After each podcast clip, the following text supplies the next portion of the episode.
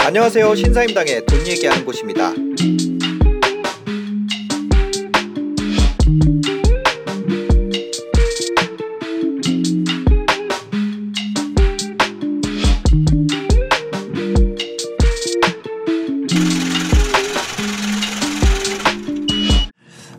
안녕하세요. 유튜버 신사임당입니다. 오늘도 정호성 대표님과 함께합니다. 대표님 안녕하세요. 네, 안녕하세요. 어, 직원분 들 처음 출연하시고 나서 직원분들 반응은 어땠어요? 어, 그러니까 대부분 다 이제 김현준 네. 대표보다는 좀 못한다. 아, 잘한다. 아, 잘한다. 그런. 어, 제가 댓글도 좀 봤는데 네. 아, 좀 이제 호의적인 반응이 많다. 네, 맞습니다. 김현준 대표님 푹 쉬어서도 쉬, 쉬셔도 될 것 같습니다. 뭐 하와이에 이런- 사셔도 될 것 같습니다. 김현준 대표님. 아마 지금 보고 있을 텐데. 아, 진짜요? 아, 보실까요? 예. 네. 저희 그, 아, 제가 엊그저께, 아, 제 2차 접종을 받았거든요. 아, 예. 근데, 와, 이- 이게 뭔가 감기 걸린 것 같이 되게 음. 몸에 열감이 심해지고 좀 그런 게 있는 것 같아요. 아, 이제는 그거 2차 접종 바쁘다고 제가 핑계 대면서 좀 미루고 있었거든요. 음. 아, 그래서 늦게 받으셔. 예, 그리고 제가 그, 뭐야, 심장이 좀 안 좋은 게 있어가지고, 어, 그래요. 예, 1차 맞고, 막 두근거리고 이런 게 있어가지고 좀 겁이 났었는데, 음. 근데 이제, 아, 2차를 미뤘었거든요? 음. 근데 이제 그 백신 패스 없으면 어디 못 간다고. 그래서, 아, 맞았더니 제가 그 뭐야 좀 약간 텐션이 다소 떨어지더라도 그, 그 시청하시는 분들의 양해를 부탁드리고자 밑밥을 깔았습니다. 어, 어떠세요? 그 요즘에는 좀 지난 한 주, 한 주죠? 일주일 전에 나오셨었잖아요. 한 주. 동안 뭐 어떻게 지내셨어요? 어, 똑같아요. 그냥 저는 네. 이제 뭐 회- 좋은 회사 찾고 또 네. 아이디어가 있으면 뭐 음. 해외 회사들도 찾고 네. 그런 일을 하는데 거의 대부분의 시간을 보내기 때문에 네. 그리고 어디 가질 못하잖아요. 지금 네. 또 코로나가 심해져서 맞아요. 그래서 뭐 가는 데는 헬스장 아, 거기밖에 없습니다. 집 헬스장 회사 집 헬스장 회사. 네. 아, 지난주에 그거 말씀하셨던 그 초콜릿 바. 아 예. 그 이름 뭐였죠? Quest Bar. Quest Bar. 네네. 먹어봤는데 너무 맛있더라고요. 어. Quest Bar 진짜. 아, Quest Bar를 먹어보고 제가 생각한 게 있습니다. 아, 먹는 장사를 해야겠구나. 음식료까지. 예. 아, 제가 그 한 끼를 그냥 이렇게 먹으면서 아, 이분 누구시죠? 누구시냐면 그 더 퍼블릭 자산운용 같이 각자 대표 네네. 를 맡고 계신 김현준 대표님 이랑 같이 하는 대표님? 이라고 하면 될까요? 네, 맞습니다. 그쵸, 그쵸. 그렇습니다. 예. 퀘스트 개노 맛인데, 어, 저 맛있던데? 이분은 미식가신가 봐요. 어쩌면, 음, 그 Hell's Kitchen 하는 분 누구죠? Hell's Kitchen이요? 예, Hell's Kitchen 하는. 하여튼 맛있더라고요, 저는. 예, 공유님이세요. 알겠습니다. 오늘 방송 한번 해보도록 하겠습니다. 오늘의 우문현답 준비를 했어요. 오늘의 오늘의 우문현답 하기 전에 이 카카오톡 이벤트가 있다고 하네요. 이거 뭐예요? 이 카카오에서 하는 이모티콘 지급 이벤트를 지금 하는 건가요? 지금도 진행 중에 있습니다. 어, 근데 저희는 1월에 나오잖아요. 저희 어, 거는. 그래서 발표는 말일에 되지만 네. 신청은 지금까지 받고 있습니다. 아, 알겠습니다. 저희가 그 카카오톡 이모티콘을 만들어 가지고, 어, 승인을 받았습니다. 그래서 카카오톡 이벤트를 하고 있는데, 어, 네, 카카오톡 이벤트, 제, 잠깐만요. 제가 내용을,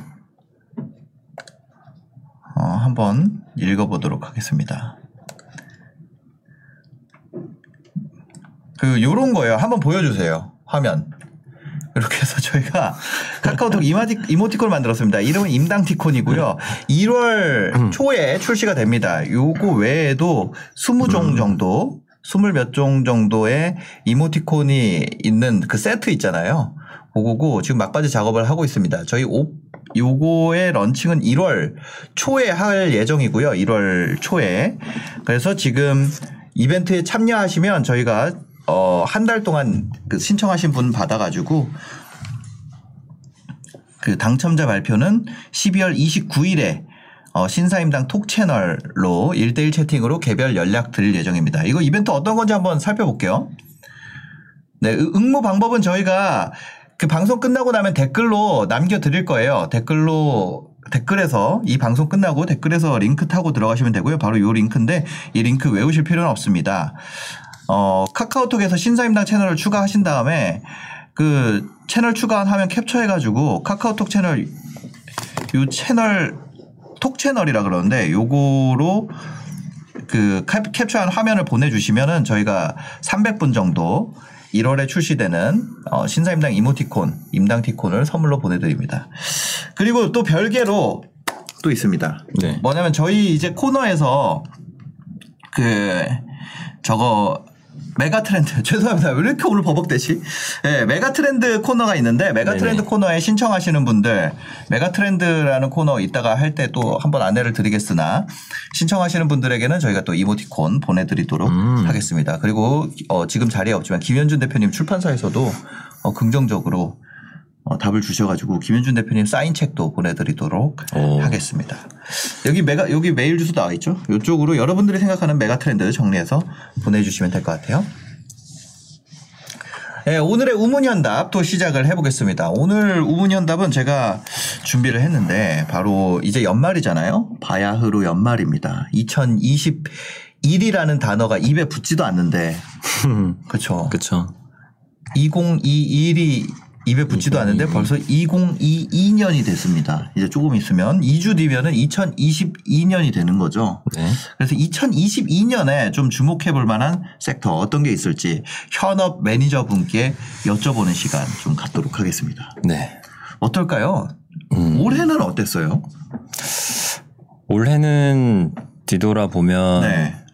이제 아무래도 시클리컬한 그러니까 음, 어, 산업재 네. 어, 주식이 아무래도 이제 물가가 전반적으로 오르면서 제일 먼저 오르는 게 원자재 가격이잖아요. 네, 그래서 네. 이제 코로나 이후에 그러니까 꼭 올해라고 하기보다는 네. 이게 이제 텀이 코로나 직후부터 어 지금 올해까지 이렇게 네. 나눠서 보면 좋을 것 같은데 네. 어 시- 그런 산업재 주식들 시클리컬한 주식들 이런 것들이 좀 많이 올랐었고 음. 네. 어 코로나 직후에는 이제 뭐 그 언택트라고 해서 어 뭐 줌이라든지 이런 원격 관련된 네. 어 온라인상에서 하는 이런 것들이 주가가 좀 좋았었고요. 음, 어, 최근에는 이제 금리 인상에 대한 우려가 네. 이제 계속 생기고 있잖아요. 네네네. 뭐 주식도 마찬가지고 부동산도 뭐 연끌해서 이제 집 샀는데 음. 맞아요. 금리 오른다 네, 하니까 이제 좀. 그런 네. 관련된 기사가 많이 보이거든요. 네네네. 근데 주식 시장도 마찬가지예요. 음, 그러니까 금리가 오르게 되면 전반적으로 어 그 주식 시장에 압박이 올 수밖에 없고 돈이 빠져나가는 네. 그러니까 위험 자산에서 네. 네. 그러면 어디서 먼저 빠져나갈 거냐? 어디서? 네. 그리고 그 뭐 남아 있는 돈은 어디로 또 이동할 거냐 이런 거를 생각을 해봐야 되는데 음. 네네. 그래서 뭐 연말에 되면 음. 증권사별로 어 그 자료를 발간을 해요. 네. 어, 어떤 게 좋고 어떤 섹터는 안 좋고 이런 것들을 발간을 하는데 그 내용이 되게 좋아요 기본적으로는. 음. 네. 근데 이제 그런 것들을 다 투자할 수는 없고 어 내가 좀 잘 아는 거 위주로 음, 네. 잘 이해가 되는 거 위주로 하시면 좋을 것 같아요. 음. 그래서 내년에는 네. 내년에는 저 저희는 어떻게 보고 있냐면 기본적으로 음식료가 좋을 것 같다라고 음식료? 보고 있어요. 왜요? 왜냐하면 이 음식료 같은 경우는 네. 어 메가 트렌드라고 보기도 힘들고 네. 어 그렇지만 또 경제적 해자가 있다고 보기도 힘들거든요. 아, 네. 네. 그렇지만 어 안정적이에요. 음. 안정적이고 어 물가 상승하는 부분을 전가할 수 있는 회사들이 되게 많아요. 아, 네. 그러니까 우리나라의 식품 회사들 큰 식품 회사들 몇개 없잖아요. 그렇죠. 음, 이런 회사들은 이미 어, 작년 말부터 시작해가지고 올해까지 어, 원자재 가격 오른 부분을 다 가격 상승으로 전가를 시켰어요. 이미. 네, 이미 시켰습니다. 네네. 그럼 근데 판매량이 좀 줄지 않았나요? 판매량은 줄진 않아요. 아 줄진 않고. 네, 먹고는 살아야죠. 네, 네, 네. 근데 이제 중요한 포인트는 뭐냐면 네. 어, 원자재 가격이 오르고 그 다음에 제품 가격이 오르거든요. 네. 그 다음에는 어떻게 되냐 이게 중요해요. 제품 가격 오른 다음에 네. 그러니까 원자재 가격 오르고 제품 가격 오르면 어떻게 될까요? 기본적으로 어떻게 될까요? 이익이 어떻게 될까요? 이익이. 이익이 네, 이익이. 원자재 가격 오르고 매출이 오르면 매출이 더 많이 올랐으면 이익이 늘어날 거고 음. 어뭐 원자재 가격이 이게- 더 많이 올랐으면은 이익이 줄고 그렇지 않을까요? 음. 근데 원자재 가격이 10% 오르고 네. 제품 가격이 10% 올랐다. 똑같이 되면 네, 똑같이 올랐다라고 했을 때 똑같이 되면은 이익이 뭐? 이렇게 질문했을 때 그대로다라고 대답하는 사람이 거의 네. 대부분이에요. 늘어나지 않나요? 늘어나죠. 예, 예. 네, 늘어나요. 그러니까 그러니까 이익률은 그대로지만 네. 이익 자체는 늘어나요. 예, 숫자가 바뀌었으니까 네, 그렇죠. 근데 이게 이제 음. 가격이 오른 거는 네. 라면 가격이 떨어진 적 떨어진 거 본 적 있으세요? 라면 가격? 라면 가격이요? 네. 그러니까 제가 기억하는 라면 가격은 어. 릴때 네. 150원까지 봤거든요. 아, 백- 기억나는 걸로는 저 250원. 어 제가 더 아, 아. 저, 어, 저 안성탕면 250원. 어, 왜냐면 이거 부셔 먹을 때 뒤에 보면은 나와 있으니까 음. 기억이 나는데 네. 라면 가격 떨어지는 경우는 거의 없죠. 그죠. 예. 네. 근데 이제 라면 가격은 계속 올라왔거든요. 네. 그리고 어 이익도 이 회사가 계속 늘어왔죠. 음. 근데 원자재 가격은 그 밀 가격이라는 게 뭐 지금 단위가 잘 모르겠지만 어쨌든 네. 뭐 키로당 뭐 얼마다라고 했을 음. 때 이게 똑같이 오르진 않, 않았거든요. 왜냐하면 농산물 네. 같은 경우는 생산성이 앞으로 그러니까 지금까지도 그렇고 음. 가면 갈수록 계속 좋아져요. 네. 그러니까 평당 생산해낼 수 있는 그 밀이 양이 네. 계속 많아져요. 아, 생산성이. 네, 그쵸. 네. 생산성이 개선되고 네. 그러니까 뭐 이제 그런 일들이 IT 기술이라든지 이런 것들이 이제 발달이 되면서 음. 네. 계속 올라가거든요. 음. 그래서 이거는 뭐 싸지진 않더라도 네. 계속 오르는 그런 재화는 네. 아닐 수 있다라는 어. 거죠. 네. 뭐 원유 같은 경우는 좀 다를 수 있지만 네. 고갈이 되니까. 네. 근데 이제 다시 돌아와서 그 이후에 원자재 가격이 다시 빠진다. 음. 금리 인상이 되건 음, 음. 뭐 어쨌든 간에 원자재 가격이 빠지면 어떻게 되냐. 네. 이익이 그 전보다 음. 더 크게 늘어나요. 네, 늘어나겠죠. 네. 네. 그러니까 업체마다 회사들마다 다르겠지만 이익이 크게는 막 두세 배씩 늘어나는 회사들도 있어요. 음. 네, 네. 어, 근데 이게 어떤 한 업체만의 특징이면 네. 뭐 섹터라고 하진 않을 텐데 네, 네. 음식료는 전부 다 이런 어, 구조로 흘러가요. 아, 제가 그 저 음식료 사업 하고 싶더라고요. 전. 지금 하시면 딱 좋습니다. 아, 진짜요? 음식료가 그런 구조로 흘러간다. 네. 아, 그래서 지금은 네. 금리 인상이 이제 좀 가시화가 되고 있는 시점이고 음. 그러다 보니 네. 그 원자재 가격 같은 것들은 하방 압박을 받게 되거든요. 음. 그러면 원자재 가격이 빠질 가능성이 높고 네. 어, 제품 가격이 이미 올려놨으니까 네. 어, 그 가격 유지가 된단 말이죠. 음. 그러면은 어, 이익이 크게 늘어날 가능성이 높은 섹터다라고 어. 볼수 있죠. 음식료가. 근데 왜 하필이면 음식료일까요? 다른 것들도 원자재 가격을 그러면 원자재 가격 하락이 음. 예상되어서 이익의 폭이 늘어남으로써 어 내가 그 이익을 취할 가능성이 높다. 그러면 원자재 가격에 더 민감해서 음. 원자재 가격 상승으로 망가졌던 업종을 사는 게 더 만약에 그것이 금리 인상으로 인한 원자재 하락을 어 먹는 것 네네. 그게 목표라면 그게 더 낫지 않나요? 음식료는 어, 그말 그대로 이제 그 사람들이 어차피 먹었었으니까 뭐 코로나 때도 계속 소비가 유지가 됐었고 상대적으로 원자재 가격 상승으로 인한 타격이 크지 않았을 것 같은데 음. 타격이 꽤 있었어요. 근데. 그래요? 네, 타격이 꽤 어. 있었고 네. 없는 회사도 있죠. 왜냐하면 가격 인상을 그만큼 해버렸던 네네네. 회사는 타격이 별로 없는데 네. 그렇게 하지 않았던 회사들은 음 어, 타격이 있죠. 네네 그리고 이제 금방 말씀하신 어, 원자재 가격 원자재 가격이 이제 거의 회사 망할 것 같은 어, 그런 그런- 섹터 망할 것 같은 섹터 망할 것 같은 섹터. 네. 어, 근데 이제 그거는 그 크게 나눠서 보면은 네. 어, 내가 원자재를 갖고 와서 가공을 해서 이거를 누구한테 파느냐. 네. 어 가 중요한데요. 네네. 그러니까 이제 B2B라고 하잖아요. B2B, 네. B2B. 그러니까 B 그러니까 회사가 회사한테 파는 회사가 회사에게 파는 B2C는 네. 회사가 고객 소비자한테 네, 네, 네. 직접 파는. 네네네.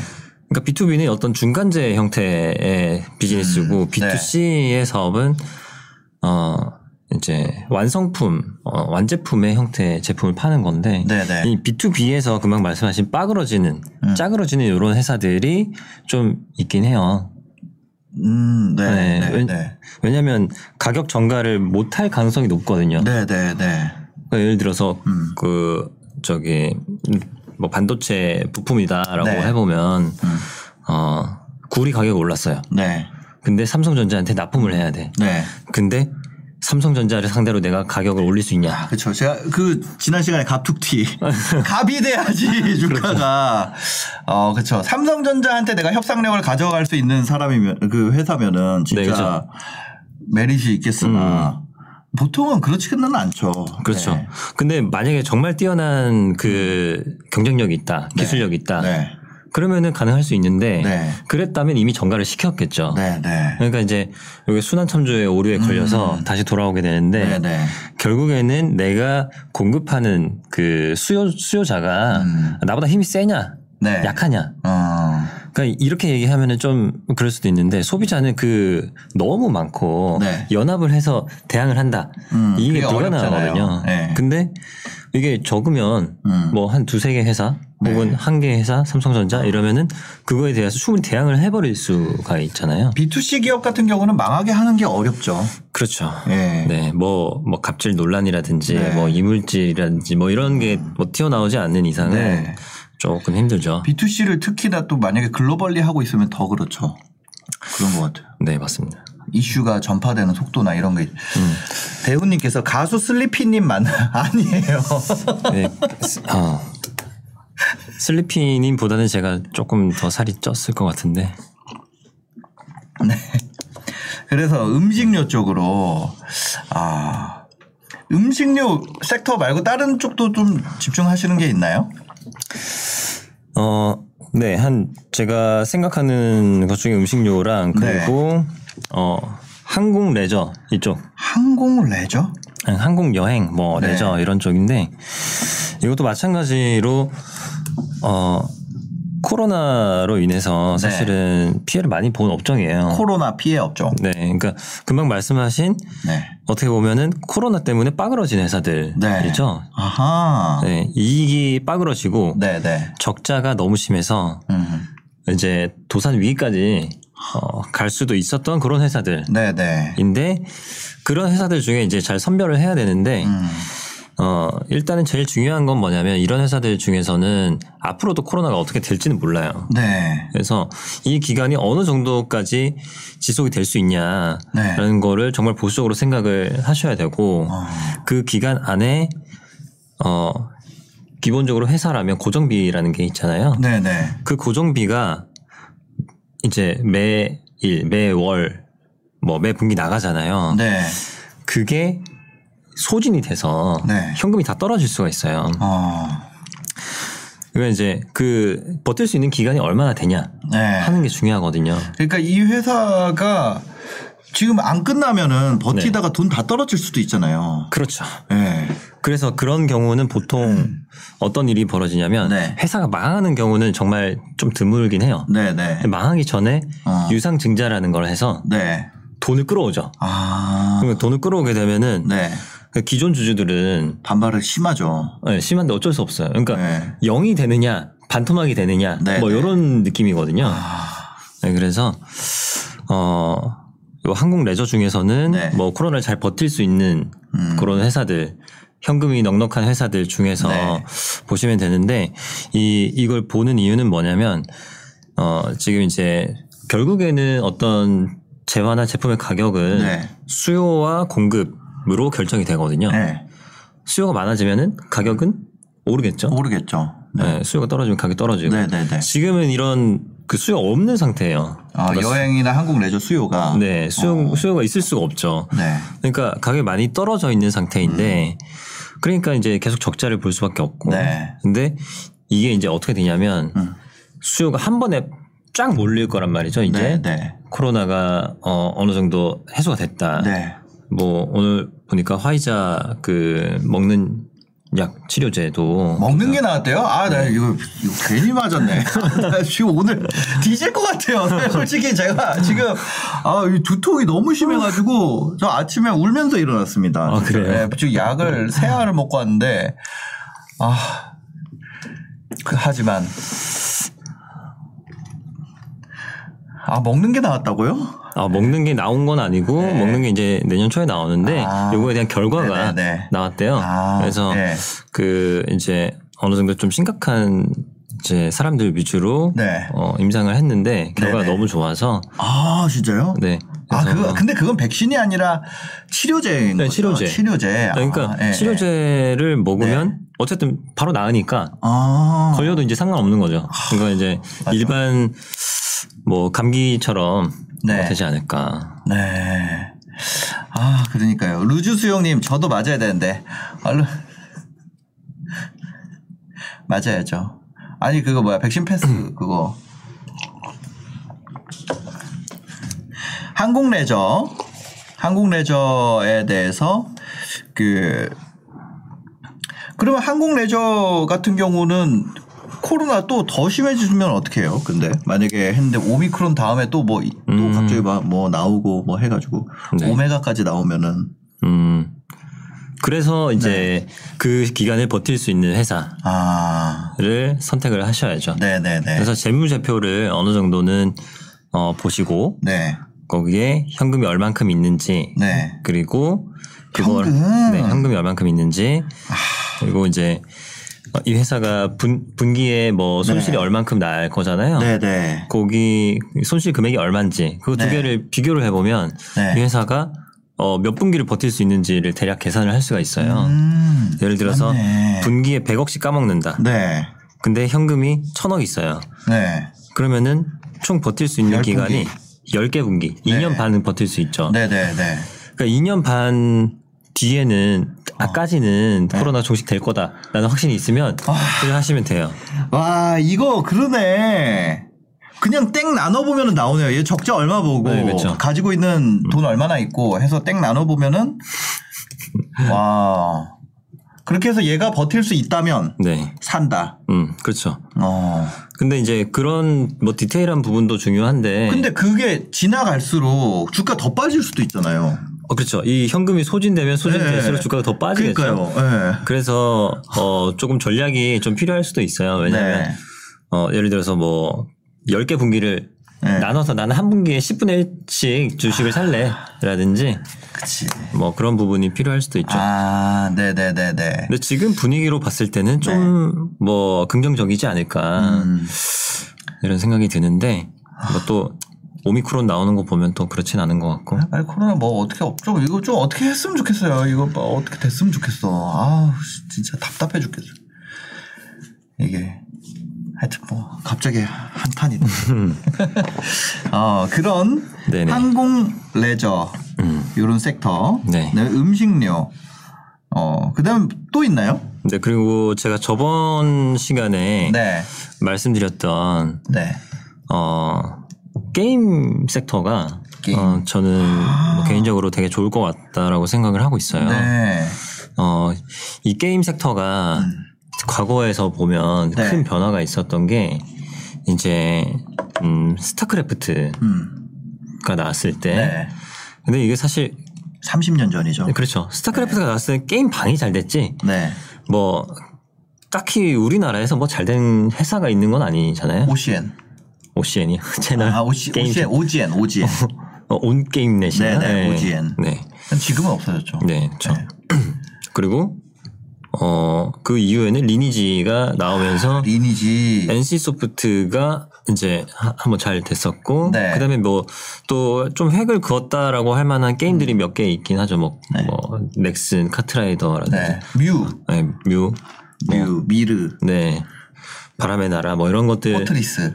네, 그런 거 이제 잔잔하게 네, 뭐 네. 있는데 뭐 서든 어택도 있고. 아 서든어택 네. 서든어택이 대박이죠. 네. 저 서든어택 만드는 회사에서 알바했었어요. 아 그래요? 예, 게임으로 UCC 만드는 거. UCC요? 예, 그때는 UCC UCC 이것도 UCC죠. 아, 예, 이것도 UCC인데, 아, 저, 그, 거기, 그, 그때 게임 하이라는 회사였거든요. 아, 예, 거기서 이제 게임 플레이 화면 가지고 UCC 만드는 거, 음. 그거 알바했었죠. 네.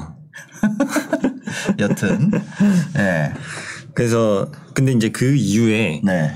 아주 큰 변화가 한 번 있었잖아요. 게임 중에 컨디션이 좋아지네. 네. 그러니까 예, 이제 그 스마트폰이 나오면서 맞아요. 이, 이 산업 자체가 한번 네. 크게 바뀌었어요. 네. 그러니까 모바일 게임 회사들도 음. 막 생겨나기 시작했고 네. 기존에 온라인 게임을 하던 회사들도 모바일로 전환을 하면서 네. 어 게임 시간이 이제 뭐 실질적으로 더 늘어났는지는 모르겠는데 유저 자체가 많이 늘어났으니까 그쵸. 네. 어 산업이 크게 한번 성장했죠. 2010년 전후로 해서. 음. 네. 근데 제가 보는 이 게임 섹터의 큰 변화는 네. 어 내년을 기점으로 음. 좀 크게 성장을 한번 하지 않을까. 내년을 기점으로요? 이제 네. 코로나 그러면 반대 아니에요? 아까 한국 레저는 코로나 종식될 거를 기대하면서 네. 가자 이거고. 그렇죠. 근데 게임 섹터는 코로나 때문에 게임 하다가 이제 밖으로 나가는 나이키 같은 거 사야 되는 거 아니에요? 운동하고 밖에서 이제 러닝하고 근데 어, 게임이 게임 간다. 게임을 네. 근데 하시는 분들은 또 네. 하세요. 그 대표적인 이제 경기 방어주라고 네네. 얘기하는 게 게임주거든요. 네네네. 그래서 어 주식시장이 하락할 때도 방어가 잘 되는 음. 네. 주식 중에 어. 섹터 중에 하나가 게임 섹터예요. 네. 그리고 음식료도 그런 편이고. 네. 근데 게임 섹터 같은 경우는 음. 이제 이유가 뭐냐면 저번 시간에 말씀드렸던 그 play to earn이라고 play to, 하는 P2E. 그렇죠. 네. P2E, 네, 네. P2E, play to earn. 음. 이제 플레이를 하면서 돈을 벌기 위해서 플레이를 한다. 네. 어, 물론 재미를 위해서 플레이를 하는 이제 사람들도 있겠지만 네. 이제 이 보상으로 게임에서 코인을 주게 되고 이 네. 코, 인으로 수익을 실현을 할 수 있는 음. 길이 생기면서 네. 어, 이 게임 업체들이 전부 다이 음. play to earn 게임을 준비를 하고 있어요. 아, 지금 우리나라 국내 게임사들도요? 국내 게임사들도 마찬가지고 어. 해외 게임사들도 이거 네. 다 준비하고 있어요. 네, 네, 네. 뭐 개인적으로 이제 뭐 여러 회사들이 있지만 음. 아, 이 게임이 play to earn 게임으로 나오면은 네. 어, 정말 사람들 열심히 할 것 같다 이런 게임이 있긴 하거든요. 그? 포켓몬, 포켓몬고. 네, 포켓몬고 아. 그거를 이제 막 사람들이 재미로 잡고 다니잖아요. 그거. 네. 근데 그거를 내가 아. 잡아다가 난리 나겠다. 그쵸. 오 박사님한테 가져다 주면, 오, 수고했다. 너에게 코인을 주마. 이렇게. 아니, 포켓몬고. 와. 그런, 그런 거 있죠. 네. 네. 혹시 그런 얘기가 있, 닌텐도에서 어. 들으셨나요? 어, 이 포켓몬고는 제가 알기로는 네. 그 여러 회사가 조금 얽혀 있긴 한데 음. 어, 그 회사들 중에 하나가 네. 다른 게임으로 이미 P2E 게임을 하고 있다. 아, 이미. 네, 그래서 뭐 가능성이 없진 않을 것 같아요. 네네. 어, 그리고 지금 국내 게임 회사들은 이미 다 준비를 하고 있다 라고 음. 발표를 했고 네. 웬만큼 그리고 이제 지금 게임 업체들이 망설이고 있는 이유는 네네. 어, 이 게임의 그 경제 시스템을 음. 완성한 회사가 없어요. 게임 안의 경제 시스템을. 네. 네네. 그러니까 유저들한테 소득을 돌려줄 수 있는 시스템을 만들고 동시에 기- 재미도 줄 수 있는 음. 네. 그런 게임을 만들어야 되잖아요. 예, 시스템을. 예, 예. 근데 이 재미는 줄 수 있어요. 근데 음. 보상을 네. 지금은 줄 수 있지만 내일도 줄 수 있냐라고 했을 때 음. 이거에 대한 어, 확신이 유저들이 안 생기는 거죠. 네. 그리고 지금 나왔던 게임들도 어 보상이 줄어들어요. 아, 왜냐하면 갈수록 네, 코인의 가치가 계속 생산되니까. 아니, 계속 생산되니까 인플레이션이 생겨가지고 네. 이 가격이 떨어지거든요. 그렇죠. 아, 그러니까 이제 소득이 줄어들게 되는 네, 네, 현상이 네. 발생해서 네. 이거를 어떤 시스템을 어떤 걸 갖춰서 어, 가- 가동시켰을 때 그거 전문이 NC인데 NC. 그렇죠. NC가 어떻게 이제 그런 거를 잘 하잖아요. 네, NC는 날려버리잖아요. 그냥 네, 그렇죠. 확률을 형. 그냥 다 날려버리니까. 경제가 유지가 되는데 네. 아 NC가 어떻게 보면은 그런 거 잘해요. 네. 그 테이퍼링 같은 거. 아 그러니까 네. 이게 어 지금 그 페드도 네네네. 어 이제 금리 인상을 언제 해야 될지 모르는 와중에 네네. 어, 게임사가 이거를 잘 조절할 수 있겠냐 네네. 이런 논란의 여지가 좀 있긴 해요. 음. 그래서 근데 만약에 이런 거를 제대로 하는 회사가 딱 나오면 네. 그거 다 카피할 거거든요. 아, 그 모델을 네. 그러면은 어뭐 잘 되겠죠. 아 게임 섹터. 네. 게임 섹터, 항공 레저, 음식료. 근데 이런 것들 지금 얘기를 들어보면 이게 비단 국내에만 해당되는 그런 거는 아닌 것 같아요. 그렇죠. 그죠? 네. 해외에도 해외에도 음식료 회사 중에 안정적으로 하는 회사가 있을 수 있고 항공 레저도 마찬가지고 게임 섹터도 마찬가지고 그렇, 그렇지 않나라는 생각이 드는데 음. 어, 해외 쪽에서도 마찬가지로 이런 섹터들이 좀 내년도에 괜찮을 거라고 보시나요? 어, 해외가 사실 저는 더 좋다고는 보고 있어요. 더 좋다. 네, 왜냐하면 네. 이게 뭐 주식이 더 좋다라는 것보다는 기회가 더 많으니까. 네네. 그러니까 어차피 분석하는 건 똑같거든요. 네. 그러니까 매출액, 뭐 비용, 음. 뭐 어떻게 바뀌었는지, 네. 그리고 시가총액이 이 회사의 시가총액이 얼마인지 이런 네. 것들을 보는 건 똑같고, 음. 뭐 미국에서 음. 저기 밀가루 파는 회사랑 네. 우리나라에서 밀가루 파는 회사랑 크게 다를 건 없잖아요. 예, 예, 예. 그러니까 같은 관점으로 봐도 되고, 음. 어, 항공 같은 경우도 우리나라는 항공사 몇 개 없잖아요. 뭐. 네. 근데 뭐 유럽이라든지 미국이라든지 음. 항공사 엄청 많거든요. 네. 이제 그 중에서 이제 난 내가 좋다고 생각하는 거 음. 어, 고르면 되니까. 고르면 되니까. 네. 그러니까요. 이게 전 세계로 놓고 보면은 순위가 뭐 순위 순으로 쭉 놔둬도 엄청 많을 거 아니에요. 게임사도 그렇고 항공사도 그렇고 뭐 음식료도 그렇고 되게 많을 텐데 우리나라 안에서 하면은 그 안에서 그냥 골라야 되니까. 음, 예. 그렇죠. 그럼 글로벌 기업 같은 경우도 똑같은 평가 기준으로 보시나요? 음. 아, 역시 주식을 잘 하시네요. 예? 저는 주식을 하고 나서 이런 질문을 네. 어, 한 7, 8년 하고 나서 이런 질문을 스스로 하기 시작했던 것 같아요. 아 그냥 한 거예요. 아니, 저 주식 안 해요. 갑자기. 예. 네, 그러니까 해외 같은 경우는 예를 들어서 네네. 그러니까 기본적으로 주가 수준이 네. 뭐 valuation 뭐 PER이라고 하잖아요. PER 수준이 우리나라랑 많이 차이가 있어요. 네. 그러면 그런 회사들은 어그 그 나라의 기준에 맞춰서 어떤 평가를 할 거냐, 음. 네. 우리나라의 이제 기준으로 평가를 할 거냐 그러니까요. 하는 건데 그건 뭐 정답은 없어요, 사실은. 음. 음. 근데 어 저희 같은 경우는 평균적으로 어 이제 적용을 시키긴 해요. 뭐 네. 예를 들어서 미국 회사다라고 하더라도 글로벌 전체의 평균이 어느 정도 되는지를 가지고 음. 어 보거든요. 기준. 네. 그래서 어 미국이 이제 평균 PR이 30배고 우리나라는 10배인데 네. 그러면 10배를 시킬 거냐 30배를 시킬 거냐 그죠. 이 문제에서 저희는 그냥 글로벌 평균 을 아. 적용시키는 게 네. 어, 가장 합리적일 것 같다. 네. 뭐더 보수적으로 보자면 뭐 이제 우리나라 기준을 적용시켜도 상관은 없고요. 네. 그러니까 이거는 어그 각자 다 다른 부분이라서 음. 음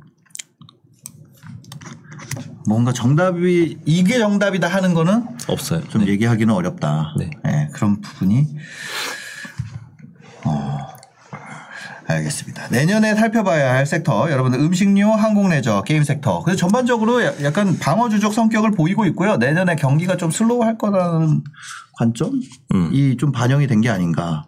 네, 그렇죠. 예. 그뭐 슬로우하다 뭐.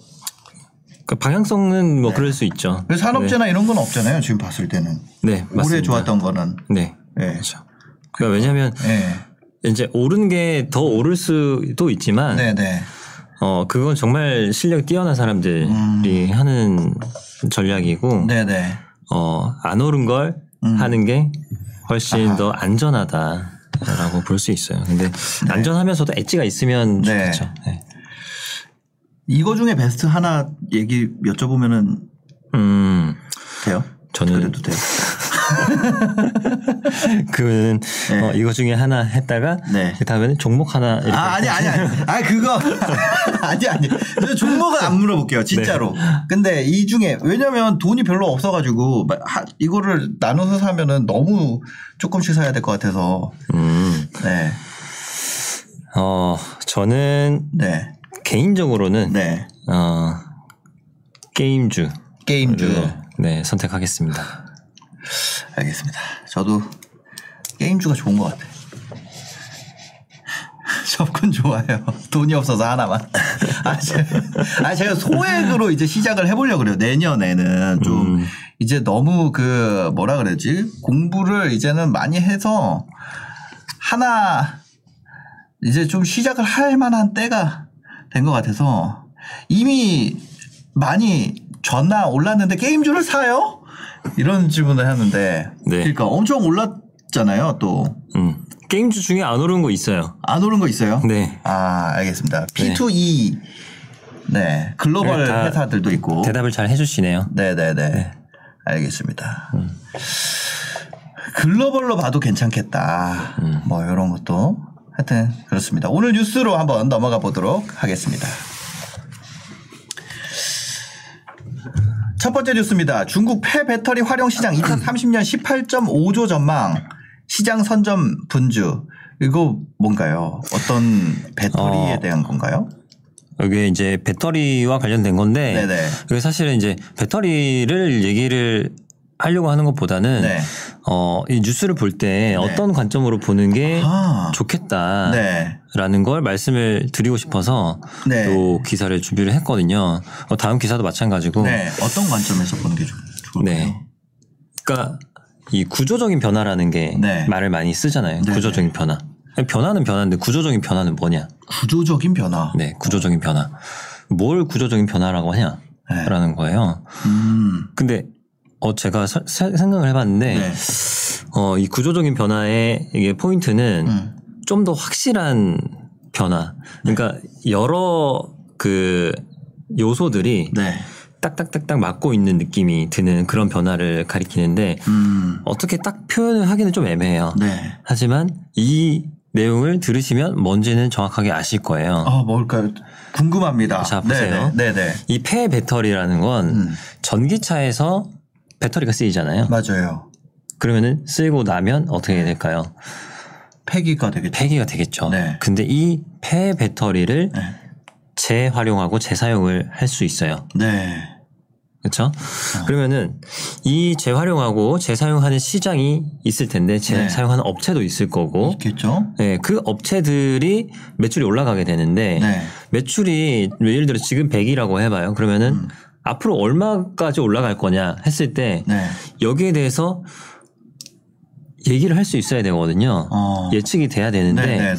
이 기사를 보면 아 어, 구조적으로 이렇게 변화가 되겠구나라는 어. 거를 알 수가 있고 예측이 가능해요. 네. 기사 내용 한번 볼게요. 네네.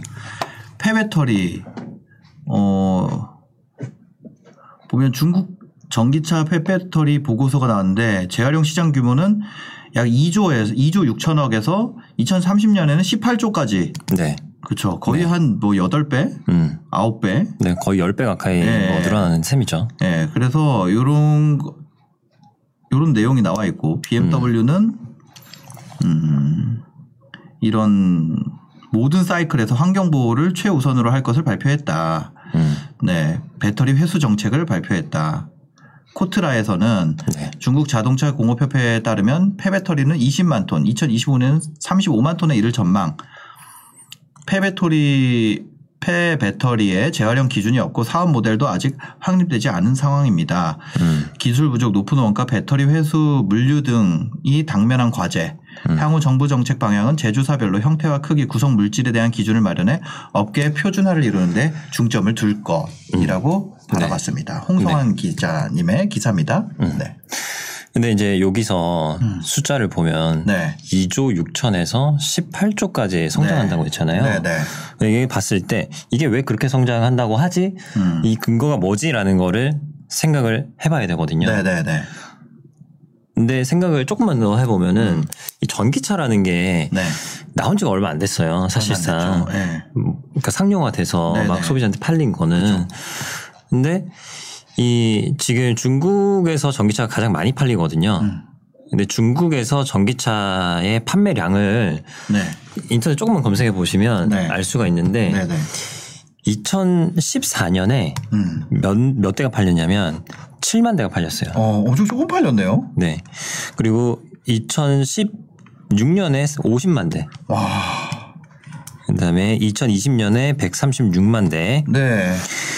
그리고 지금 2021년 11월에 기준으로 네. 11월 기준으로 한 달에 몇 대 팔렸냐면 40만 대가 팔렸어요. 한 달에 40만 대. 네, 40만 대. 한 달에요? 네. 1개월에 40만 대. 아. 그러니까 지금 중국 자동차 판매가 연간 한 2,500만 대 정도 되거든요. 네, 네, 네. 그러니까 40만 대면은 뭐 1년에 500만 대가 팔린 거잖아요. 그러니까요. 팔리는 수- 속도잖아요. 속도잖아요. 네. 예. 그러면은 한 20%, 25% 정도가 전기차로 팔린다라는 네. 거죠. 근데 이 배터리가 폐 배터리가 되려면 시간이 얼마나 걸리냐 하는 게 중요하거든요. 네, 네, 네. 보통 이제 어뭐 보도 자료라든지 뭐 이런 기관에서 발표하는 자료를 보면 네. 한 7년 정도라고 얘기를 해요. 7년 정도 쓰면은 바꿔야 된다. 네, 그렇죠. 네. 자 그러면은 7년 전에 아, 지금 그 폐배터리 시장은 네. 보면 7년 전에 전기차 시장이랑 pairing, pairing이 돼 있어요. 그러네요. 네, 그러니까 네. 이렇게 이렇게 가는 거죠. 예, 이렇게. 예, 예. 그러면 이제 7만 대 시장이 지금 현재의 폐배터리 시장인 거죠. 네, 네, 네. 그러면은 이 7만 대가 30만 대, 50만 대, 뭐 어. 지금 500만 대까지 올라올 거잖아요. 성장이 예측돼 있네요. 그렇죠. 네. 7만 대에서 500만 대까지 네, 네. 이게 올라갈 거잖아요. 네. 그러면은 지금 아까 이 기사에서 본 2.6조에서 네. 18.5조까지 올라간다라는 것이 어 이거보다 더 올라가야 될 것 같은데? 그러니까. 라는 생각이 들잖아요. 네. 그러면 이거는 거의 확실하다라고 생각을 할 수가 있는 거죠. 네, 네. 더구나 이 지금 2.6조 중에는 기존의 그 스마트폰 배터리 같은 것들 네. 이런 것들도 포함이 돼 있거든요. 음. 그래서 어 이 시장이 어마어마하게 커질 건데 네. 이 시장에서 그러면은 누가 어떤 회사가 이 시장을 선점을 하고 네. 어, 선점을 이미 하고 있는 회사들도 있을 수폐 있어요. 배터리 관련된 네. 시장을. 네. 어. 우리나라에도 뭐 내년 초에 폐배터리 관련된 회사가 하나 상장을 하더라고요. 네, 네. 어, 근데 주- 중국에는 이미 이런 회사들이 꽤 있는 편이고 음. 어, 성장이 중국 같은 경우는 전기차가 앞으로도 더 많이 팔리, 팔릴 수밖에 없는 이유가 네. 이것도 기사를 조금만 검색해 보시면 나오는데 중국은 이 내연기관 그 차량 번호판을 네. 내주질 않아요. 아, 이제 더 이상. 네. 그래서 이 아. 내연기관 차량 번호판을 받아야만 사- 차를 살 수 있는데 네네. 이게 경쟁률이 수백 대 일 막 이러다 보니까 전기차를 살 수밖에 없죠. 네, 네. 전기차는 보조금도 주지. 음. 그리고 뭐, 뭐 기, 기름값도 덜 들지. 네네네. 그러니까 어, 전기차를 이제 계속 육성을 하는 그런 상황입니다. 아. 하, 그럼 이런 폐 배터리 관련된 음. 이런 회사들이 앞으로 그또 이것도 이- 기존 배터리 업체에서 하는 거는 매출 비중이 적을 수 있으니까 요거를 좀 전문적으로 하는 회사들을 좀 글로벌리 찾아볼 필요는 있겠네요. 네. 요거는 근데 요거 같은 경우는 이제 막 나오는 산업인데 이런 것들 중에 상장사가 있어요? 어 있어요. 아 있어요? 네. 아 폐배터리 상장사 있다고 합니다. 우리나라에도 있나요? 우리나라에도 지금 이 관련된 사업을 하려고 하는 회사들은 몇 개 있긴 네, 하고 네. 이 기존에 하고 있는 회사도 있어요. 음. 어 근데 이제 규모가 작죠. 왜냐하면 기존에는 스마트폰 배터리 쬐까만 거 네네. 하나잖아요. 근데 자동차는 배터리 하나가 400kg, 500kg 음. 되거든요. 네네. 사이즈 자체가 다르기 때문에 아, 용량도 폐배터리 시장. 네, 그러니까 어. 성장을 우리가 이제 예측하려고 할때 네. 어, 어떤 변화가 생기는데 그 변화가 어떤 근거가 어느 정도 되냐라는 네. 거를 생각할 때 아 이건 구조적으로 이렇게밖에 될 수 없다 라는 네네. 거를 알 수가 있죠. 네, 알겠습니다. 그 호롤롤로님이 인선 ENT 말씀 주셨는데 인선 ENT도 관련된 사업 진출을 네. 했다고 얼마 전에 기사가 나왔더라고요. 네. 에코프로도 있고 뭐 그렇다고 합니다. 코스모 화학. 코스 코스모 화학도 폐 배터리라던 데. 여튼 그렇습니다. 특정 뭐 종목을 하지는 않으니까요 저희가. 다음 뉴스도 한번 살펴보겠습니다. 50년 뒤에 생산 인구가 반토막 난다. 인구 절벽이 가시화. 음. 어. 이것도 네. 제가 이 전 이제 폐배터리 뉴스에서 말씀드리려고 했던 어떤 네. 구조적인 변화. 음. 이것도 와. 구조적인 변화라는 거죠. 그렇죠. 네. 구조적으로 이렇게밖에 될수 네. 없다라는 거죠. 그러니까 예측하기 가장 쉬운 형태입니다. 음. 투자자로서 네, 네. 지금 보시면 그 연령별 인구 구조가 나와 있죠. 네. 이 이제 어 추정을 하는 건데 이 추정을 뭘로 하느냐? 음. 네. 되게 쉬워요. 어떻게 뭐 뭐가 그 지금 걸 보면은 2070년까지 네. 인구가 나와 있잖아요. 네. 이렇게. 네. 근데 이걸 어떻게 추정하느냐? 결국에는 네. 생 생산이라고 하면 안 되고 출산. 출산. 네. 출산되는 사람이 몇 명이냐? 네, 네. 사망하는 사람이 몇 명이냐? 네, 네. 이두 가지만 있으면 되거든요. 음. 근데 아시다시피 지금 출산율은 줄어들었죠. 네, 네, 네. 그리고 어 이제 그 뭐라고 하죠? 기대 수명은 올라가고. 네, 네. 그러니까 어 인구가 음. 이제 고령화되면서 음. 동시에 중간 단의 인구는 계속 줄어들겠죠. 아. 네. 근데 이 주- 중요한 부분은 뭐냐면 네, 네. 어, 생산 가능 인구라는 게 있어요. 생산 가능 인구. 네. 그러니까 보통은 이제 통계학적으로는 15세부터 네. 뭐 60세까지 64세인가 어쨌든 네. 어그 인구 사이를 이제 생산 가능 인구라고 하는데 네네. 이 생산 가능 인구가 실질적인 경제를 어 뒷받침하고 지지하는 역할을 하는 노동력이잖아요. 네, 네. 어 그런데 이 부분이 줄어든다라는 것은 음. 어 되게 이제 경제 규모가 쪼그라들 수 있다. 15세에서 64세 인구가 줄어든다는 네, 것. 네.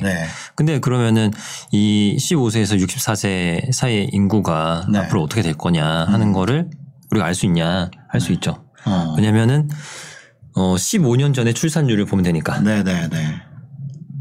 그리고 그러니까 앞으로 앞으로는 음. 10 과거 15년간의 출산율을 보면은 네. 미래 15년을 볼 수가 있다는 뜻이잖아요. 네. 그죠. 어 근데 지금 생산 가능 인구가 음. 작년 2020년에 네. 정점을 찍어버렸어요. 아. 그래서 이거는 어 갑자기 20세 되는 청년들이 막 생겨나지 않는 한은 네.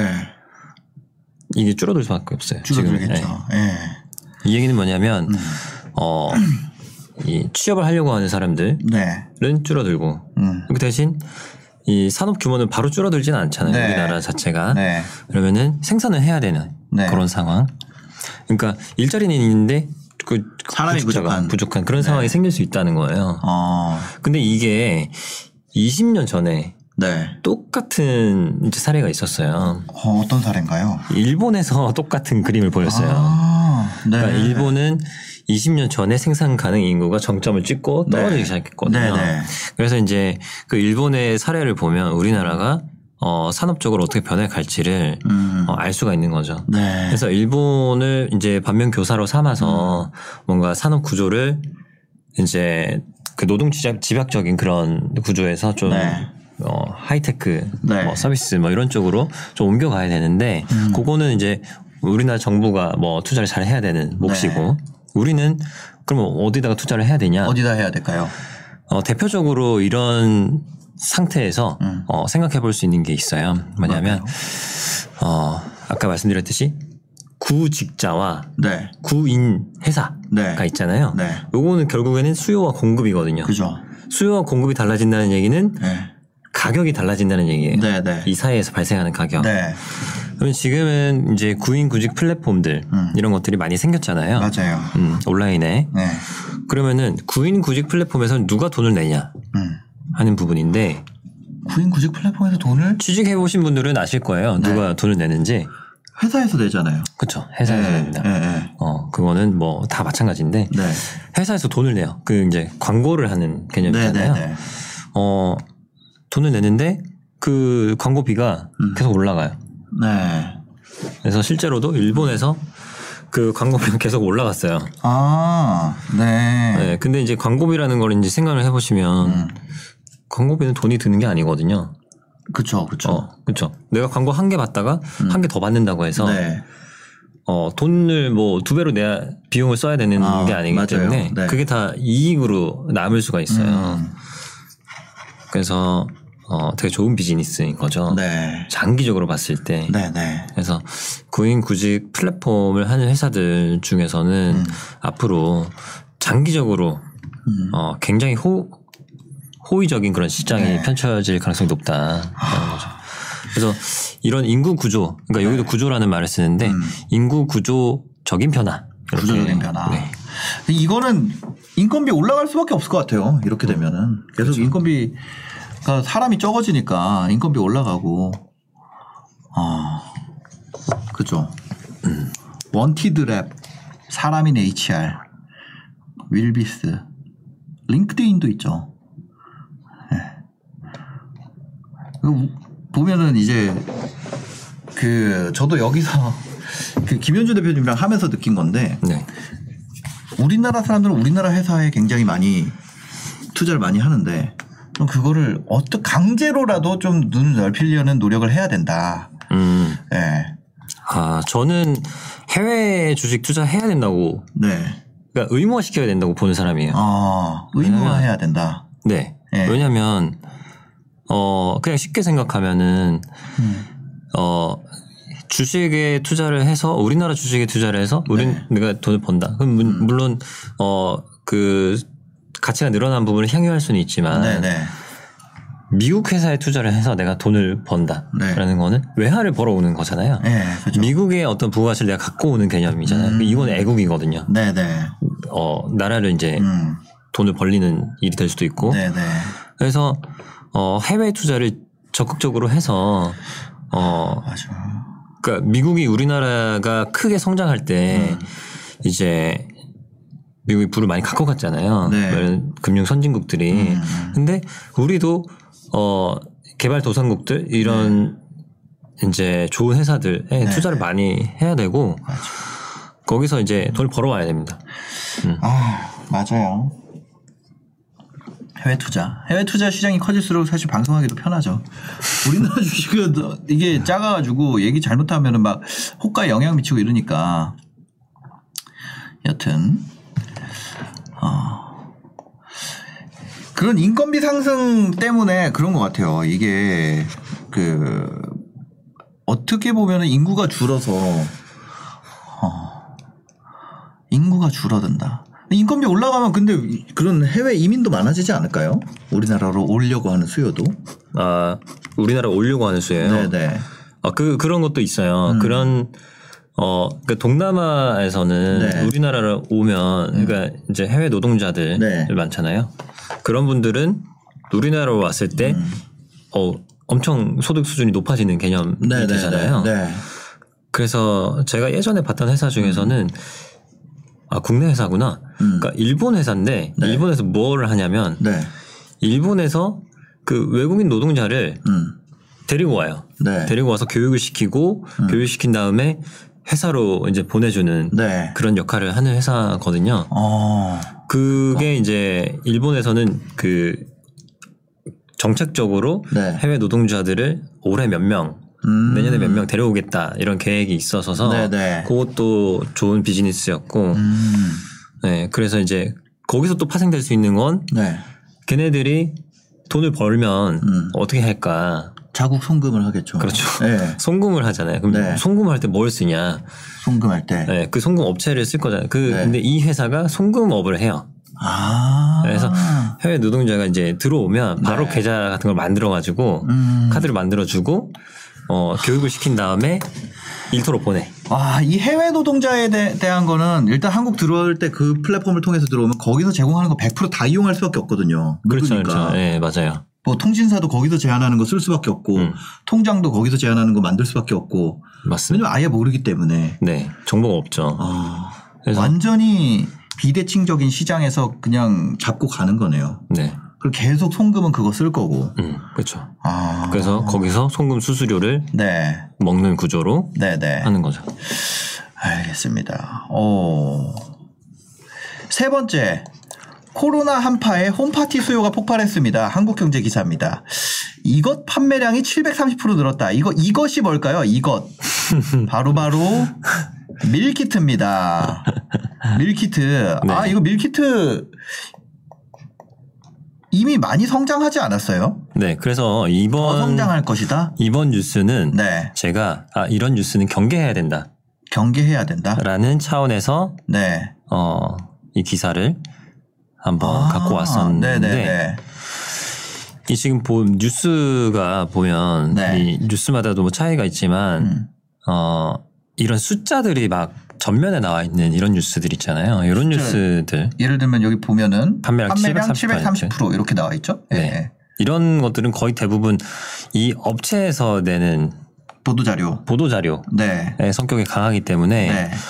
걸러서 봐야 됩니다. 음. 네. 그 보시면 이 기사도 보시면 G9에서 낸 보도 자료 같아요. 네. 이베이 코리아. 네. 이렇게 보면 네, G9에서 밀키트 판매량은 지난해 같은 해 같은 기간보다 733% 폭증했다. 네. 아, 폭증 숫자는 폭증이 맞는데 네. 그러면은 어, 이 G9라는 플랫폼에서 작년에 얼마였는지를 써줘야 되는데 네. 없잖아요. 근데 네. 1억에서 7억으로 늘었을 수도 있고 아, 1천만 원에서 그렇죠. 7천만 원, 8천만 원으로 늘었을 수도 있거든요. 음. 그러니까 그런 개념일 거예요. 네. 어, 이제 짐작을 해보면. 네, 네. 근데 이런 뉴스는 내가 어떤 구조적인 변화를 어 이제 어, 바라보는 데 있어서 음. 전혀 도움이 안 된다는 거죠. 아. 음. 아, 이런 기사는 어쩌면은 요 여기서 제공을 하지 않으면 알 수가 없는 내용이니까. 음. 그죠? 네, 그렇죠. 아. 근데 물론 밀키트 시장은 좋은 시장인 건 맞아요. 네, 네. 네, 성장을 많이 했고 네. 하고 있고 음. 한 시장이 맞지만 요 그 다음 기사를 제가 하나 더 준비했는데 네. 이런 기사는 좋은 기사예요. 어, 똑같은 밀키트 기사입니다. 네, 같은 밀키트 네. 기사인데 헤럴드 경제 기사고 이 나이에 밥순이야 하랴 6070 세대도 밀키트 산다. 네. 네. 그러니까 여기서 이제 핵심은 뭐냐면 음. 6070 그러니까 60대 70대 인구의 밀키트 구매량이 네. 많이 늘었다라는 거예요. 음. 그러니까 이게 무슨 뜻이냐면 기존에는 이제 맞벌이라든지 어 좀 시간이 없는 네. 그런 근데 이것도 마켓컬리에 따르면 마켓컬리에서 낸 기사 아니에요? 어 맞습니다. 그니까. 근데 그 이 숫자가 중요한 건 아니에요. 네네. 어, 숫자라기보다는 네. 이 일단은 60대 70대가 음. 구매를 했다. 구매를 하고 있다라는 게 중요하다는 거거든요. 네. 음. 이거는 어 시니어 세대가 네. 구매를 하는구나라고 하면은 실제로 이 업체와 네. 다른 업체와 어 이게 이제 이 부분을 보고 전체를 판단을 하면 안 되는 거긴 하지만 부분 부분 부분을 다 합쳐서 보면은 음. 어 괜찮거든요. 네네. 그래서 어 이 시장에도 어떻게 보면은 음. 어 구조적인 변화가 생기고 있다. 네네. 기존에는 3, 40대의 맞벌이 부부가 주로 시간이 없어서 이제 밀키트를 구매해서 사 먹는 거였는데 70대도 사 먹는다. 저는 음. 네. 이게 어 좀 충격이더라고요. 어. 네. 그래서 아, 6, 70대도 충분히 어, 밀키트 시장에 진출할 수 있구나. 네. 요거는 마켓컬리에서 우리 유저 주- 우리 유저 폭이 이렇게 넓어졌습니다. 이런 IR 자료로서 한 게 아닐까. 아, 그럴 수도 있어요. 그럴 수도 있어요. 아 그냥 그런 생각이 갑자기 좀 들어서.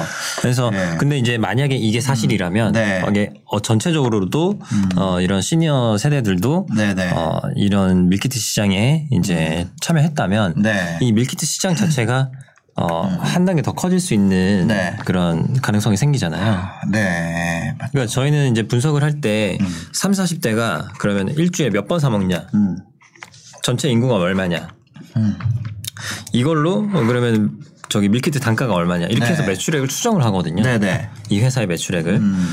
그러면은 여기에다가 플러스 어 6, 70대 인구 몇, 어, 몇 명이야. 네. 그리고 곱하기 어 여기서 몇 명 정도 일주일에 몇 번 사 먹냐? 단가가 얼마냐? 이렇게 하게 되면 네. 어 우리가 예측할 수 있는 이 시장 성장이 더 커지게 되겠죠. 네.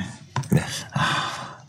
알겠습니다. 오늘의 뉴스. 그 앞으로 밀키트 업종도 좀 주목을 해봐야 된다는 뜻인가요? 네, 그럼요. 어, 밀키트 어. 기본적으로는 밀키트는 네. 좋은 산업이고 네 네. 어, 좋은 이제 소비자한테 가치를 줄 수 있고 음. 하지만 어떤 브랜드가 아직까지는 해자를 갖고 있다라고 네네. 하기에는 조금 애매한 상황이기 때문에 밀키트 업종 중에 아직 해자를 갖고 있는 곳은 음. 눈에 띄지는 않는다. 네, 뭐 몇개 있긴 한데 다 비성장사라서 음. 아직까지는 좀 그렇고요. 뭐 해외에는 또 많습니다. 아, 해외에는 또 많이 있고. 네. 알겠습니다. 마지막으로 저희 그 메가 트렌드 살펴보고 마무리하도록 하겠습니다. 어, 데커스라는 회사예요. 안녕하세요. 아는 형님, 아는 선배인데. 아는 형님, 방송을 메일을 아는 잘못 저도 보내신 거 아닌가요? 네, 아는 형님 재밌더라고요. 아는 형님. 네, 그건 TV에서 하는 거잖아요. 그렇죠. 네, 40대 아재 애청자입니다. 시차 때문에 라이브는 못 보는데 퇴근길에 항상 재밌게 보고 있어요. 네. 메가 트렌드보다는 진품 명품에 가까울 것 같은데 오늘 제가 소개하려는 회사는 Deckers Outdoor Corporation. 네. stock symbol은 DECK입니다. 몇 가지 신발 브랜드를 갖고 있는데 그 중에 어그도 여기가 갖고 있어요. 그 다음에 호카 오네오네. 아, 호카 오네오네 본디 이런 거 되게 핫했었죠. 예, 호카 오네오네라는 브랜드도 여기가 갖고 있습니다. 호카 브랜드는 이거 어떻게 하냐면 그 키워드 검색해가지고 저희 다 아. 모르거든요. 근데 2, 3년간 두 배에 가까운 매출 증가를 보이면서 데커스 회사의 두 번째 높은 매출을 차지하는 브랜드가 됐습니다. 어그가 1등이고 호카 신발이 많이 알려지지 않았지만 편한 신발을 검색해 보면 나오 빠지지 않고 나오는 이름입니다. 호카의 매출 대부분은 미국이고 어그 같은 브랜드가 해외에서 많이 팔리고 있기 때문에 공급망이 갖춰져 있을 것 같아서 해외 진출은 쑥쑥 금방 할 것 같아요. 희연- 김현준 대표님께서 하와이 가셨다고 하니까 가셔서 한번 살펴보셔도 좋을 것 같습니다. 네. 시청도 비교해 보- 보면 같이 보내드리면 좋은데 계속 미루다가 안 보낼 것 같아서 일단 보냅니다. 몇 달 전부터 보내려고 그랬는데 주가가 좀 올라가가지고 네.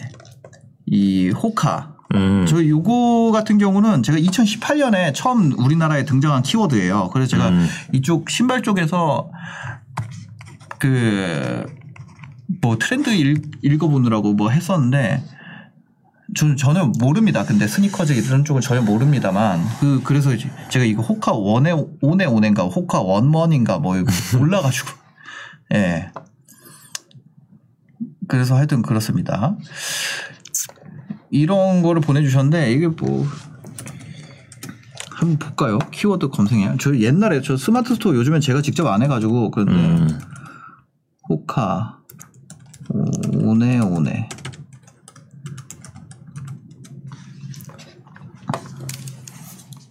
이 이런 거 어. 이런 거. 예. 다 검해가지고 다 똑같이 생겼네요. 어 그러니까 이게 이게 쭉 그래프가 올라가. 1년치죠, 1년치. 예. 음, 그러니까 이 본디라는 게 음.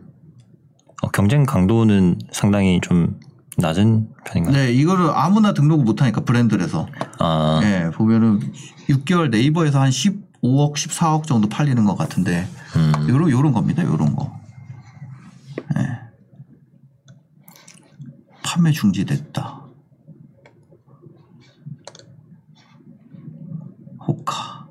아, 호카 코리아 법인이 있나 보네요. 네. 그래서 파- 판매를 못하게 뭐 막고 이런, 이런 음. 것 같아요. 다른 거에서. 네, 그렇습니다. 음. 여튼 뭐 반응은 되게 옛날에는 별로 의미가 없었는데 요즘에는 많아지는 것 같아요. 네.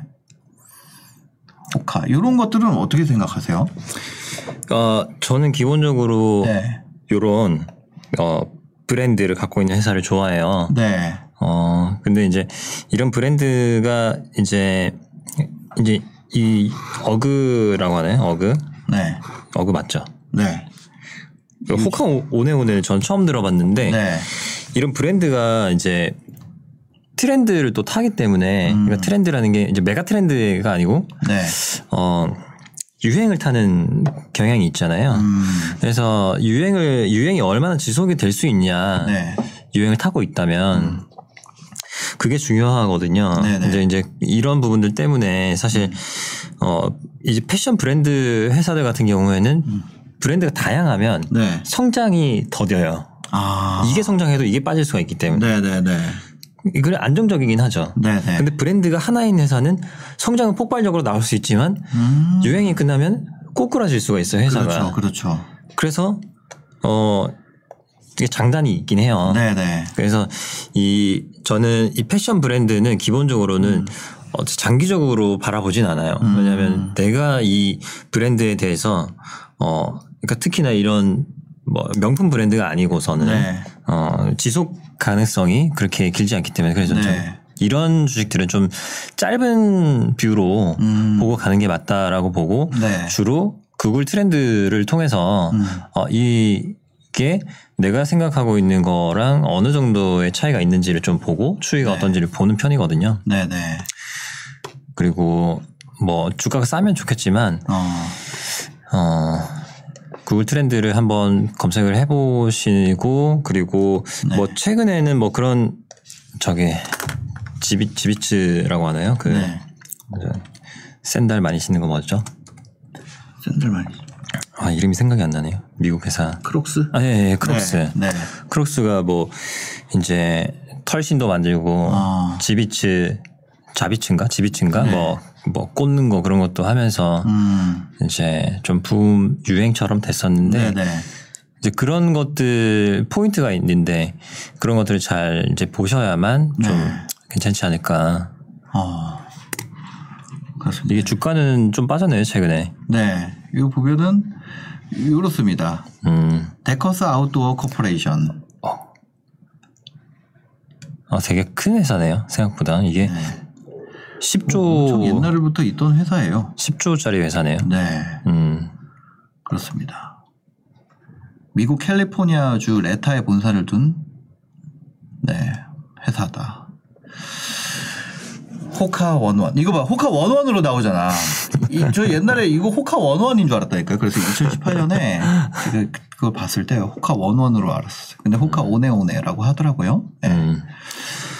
그렇습니다. 네 이런 경우는 사실은 이런 브랜드 어그 워- 오네오네 네. 원원 이거를 이제 글로벌리 팔리는 거기 때문에 네. 구글 트렌드에 검색해서 매출이랑 비교를 해보시면 네. 좀 그래도 단기간에 그 매출은 아 오르고 있구나 떨어지고 있구나 좀 음. 네. 이해를 하실 수 있고 그렇습니다. 이런 거 쿨라브라 네. 이런 것들 하는 회사 이게 프리미엄 어그 부츠래요. 음 이게 뭐 수십만 원 하는 거죠? 저 잘 모릅니다. 예. 저희 집에도 아, 이게 하나 있어요? 네. 쿨라브라. 예. 근데 이런 브랜드 회사를 투자할 때 가장 봐야 되는 건 성장하고 있는 브랜드가 이 회사에서 차지하고 있는 매출 비중이 얼마나 되는지 네. 또 그게 성장이 일시적이지는 않은지 이런 걸 검토해야 된다는 거잖아요. 그렇죠. 네. 특히 브랜드가 많을수록 모든 브랜드가 성장해야지 회사 가치가 올라가기 때문에 좀 어려운 면이 있고 음. 그 대신 빠질 때는 좀 덜 위험하고 네. 네. 근데 빠질 때는 네. 매출이 유지될 수 있잖아요. 네네. 음. 그럼 주, 근데 주가는 그렇진 않아요. 매출이 유지가 되더라도 주가는 빠져요. 네네네. 네, 왜냐하면 성장을 못한다는 걸 사람들이 인식을 하면 이 회사에 대한 프리미엄을 음. 네. 다 없애 안 주게 되거든요. 아하. 그래서 주가는 빠질 수밖에 없어요. 네네. 알겠습니다. 오늘 그 저희 한 2주 동안 요 진행을 해보셨는데 네. 어떠셨어요? 아 지금 끝나는 건가요? 저희 1시 넘어서 한 시간 더 해도 됩니다. 아, 1시간 더 했습니다. 네. 아, 너무 재밌었고 네. 어, 김현준 대표를 휴가를 좀 자주 보내도록 알겠습니다. 김현준 대표님 그 하와이에서 잘 계신지 모르겠어요. 계속 라이브 방송 하시더라고요. 네네. 김현준 대표님 목소리가 그리운 분들은 어, 라이브 방송 30일 야화 지금 하고 있으니까 그 아, 채널명이 유키즈 꿀직장 TV 에 가시면은 볼 수 있으니까요.